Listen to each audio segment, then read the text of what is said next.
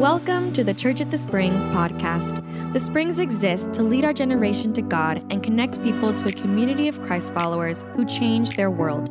To learn more about us, visit thesprings.net. We hope you enjoy the message.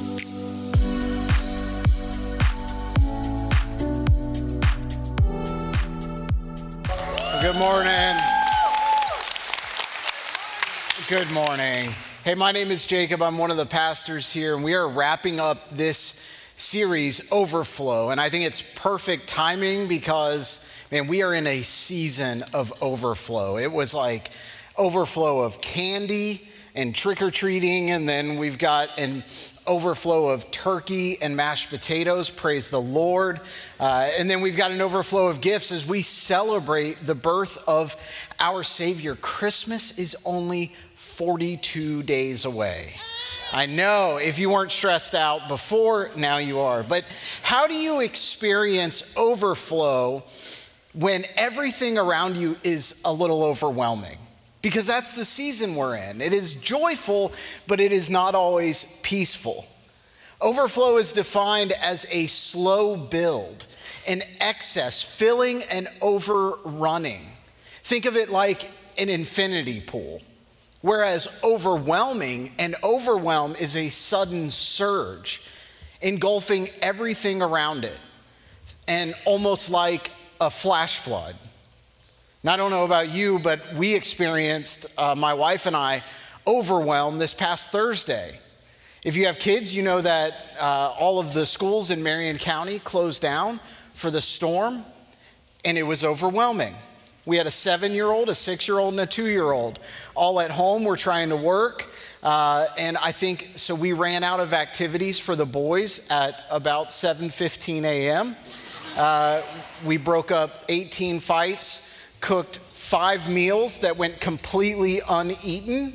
Uh, it was, I think, like the only thing overflowing from us uh, was our insanity but most of us live in this mode of like flash flood, of being overwhelmed by everything around us, whether we're juggling tension in our finances, in our relationships, in our marriages, whatever it is. How do we find grace and blessing overflowing when things around us are overwhelming? Romans 15 13 says, I pray that God, the source of hope, will fill you completely with joy and peace because you trust in him.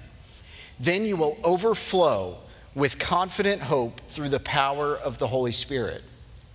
Proverbs 3:10 talks about a material overflow. Then he will fill your barns with grain and your vats will overflow with good wine. You see abundance and blessing and overflow is what God desires for you and I, both spiritually and physically, both material and immaterial. But how do you get that when you're feeling overwhelmed? We see a perfect picture of overflow and blessing in the early church of Acts, where they experienced overflow of blessing, even though their circumstances were very tense. I mean, they just saw their Savior, Jesus, who they followed and worshiped and devoted their lives to, be beaten to death and hung on a cross.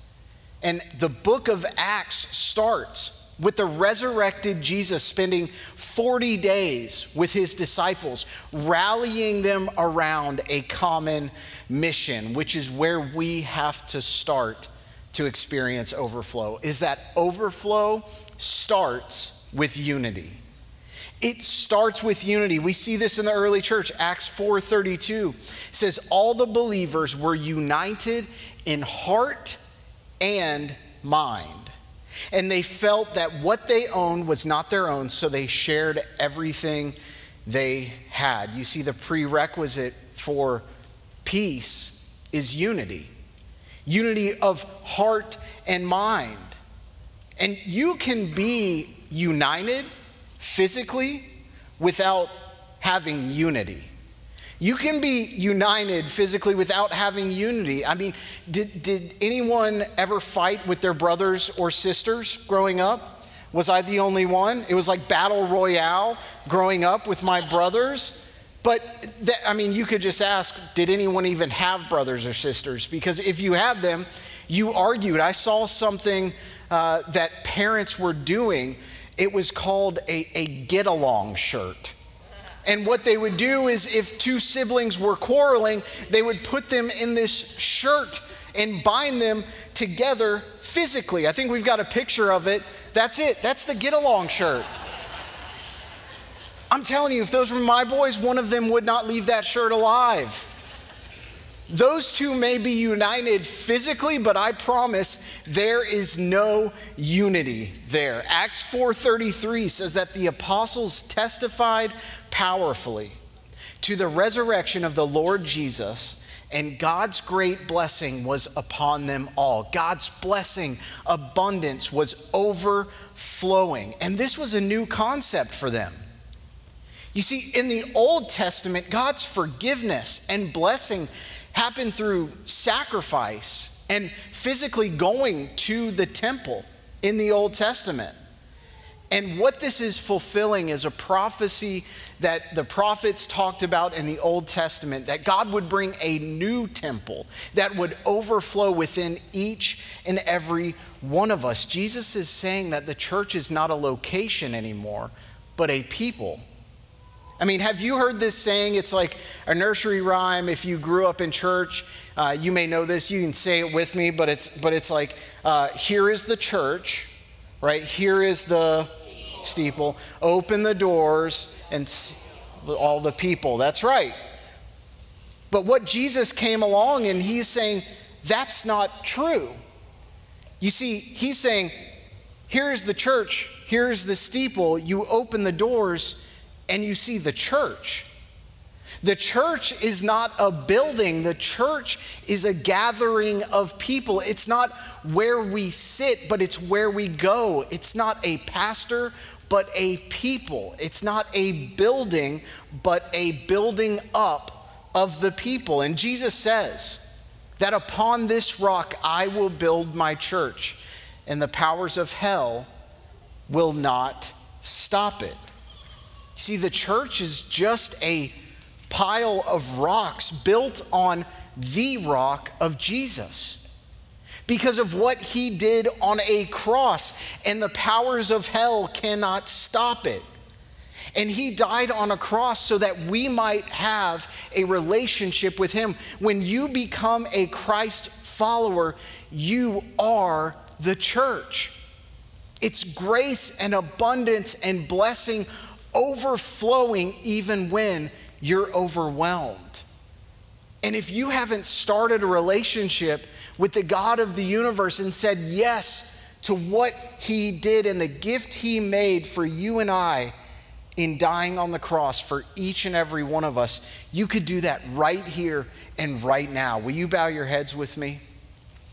If that's you here in this place and you want to start a relationship with the God of the universe, and build your life on the rock of Jesus, all you have to do is pray this prayer, not out loud, but just between you and God and just say, Dear God, I know that I have sinned. I ask that you forgive my sins. Come into my heart, be the leader and Savior forever. And it is in the mighty name of Jesus. Amen.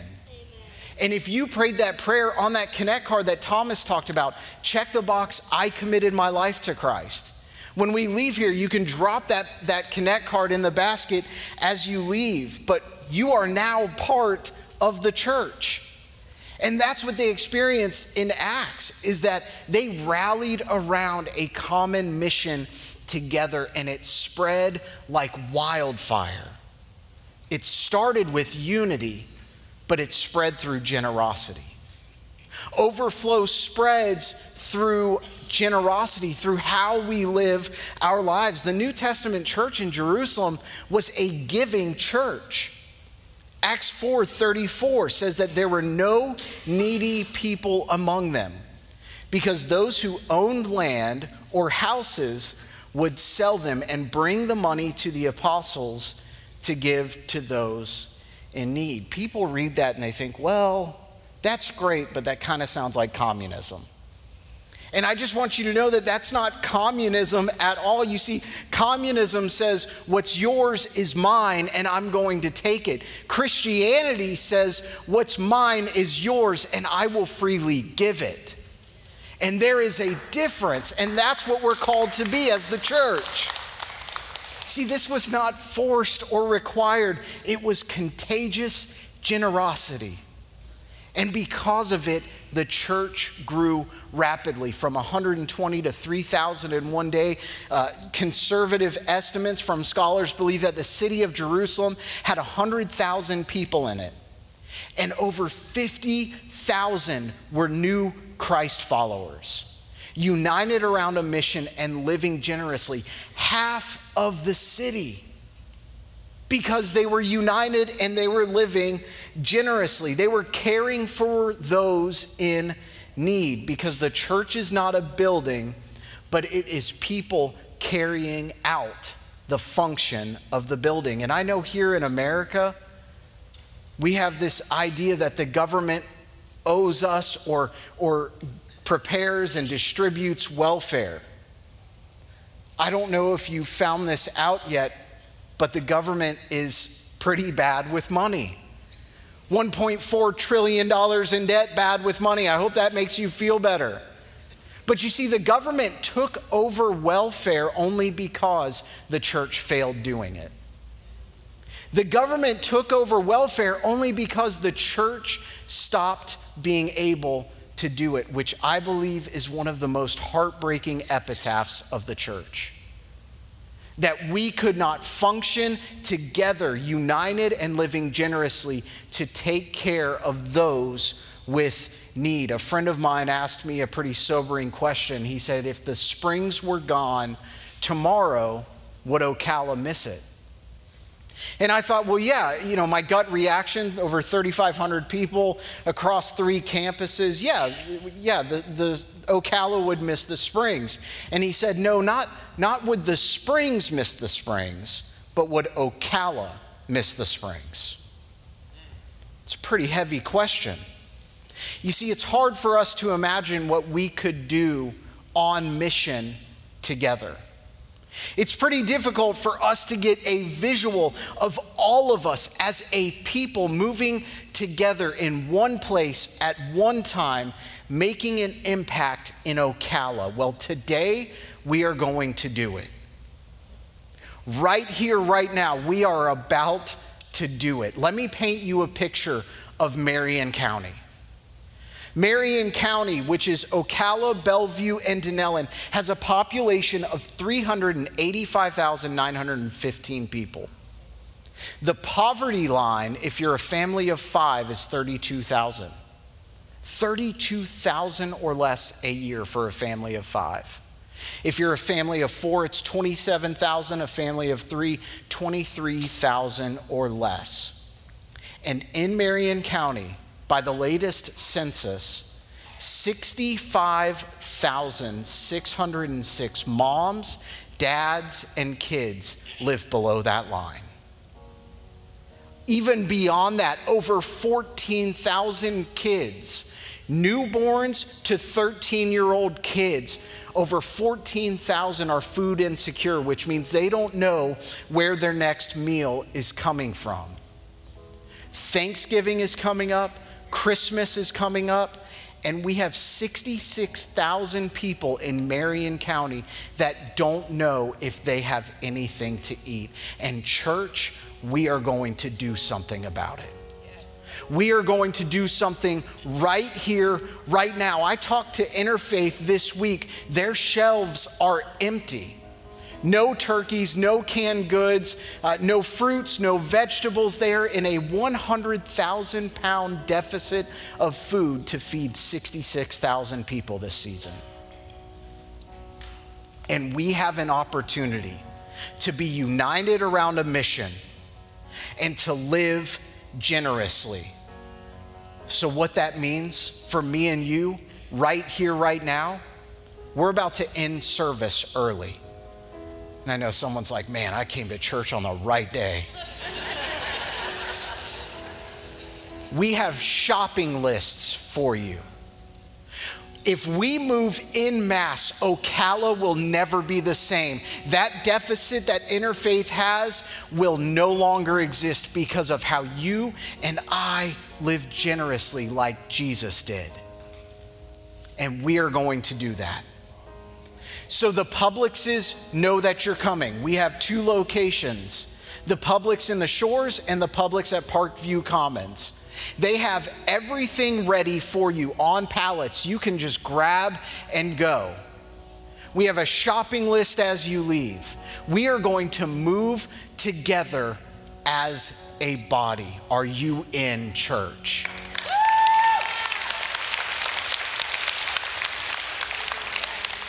Some ground rules. If you have kids in Springs Kids, please don't leave them there please pick up your children. The people of Publix know that you're coming. We have interfaith food trucks at each of the Publix. All three campuses are doing this today for their communities. Be nice to the people at Publix, all right? And lastly, you get to do this together, and Ocala and the Springs will forever talk about this moment. Will you stand as I pray for you? Dear Heavenly Father, we are so grateful that we have an opportunity to make a difference, to be your hands and feet, God, as we go and serve our community. God, I pray that you use us and that you change Ocala through us because of you. And it is in the mighty and miraculous name of Jesus. Amen. Amen. Go and be the church. Thank you for listening to the Church at the Springs podcast. If you were encouraged by this message, be sure to leave a review. We'd love to hear from you. If you're in the area, join us on Sundays. For times and locations, visit thesprings.net. And again, thank you for listening to the Church at the Springs podcast.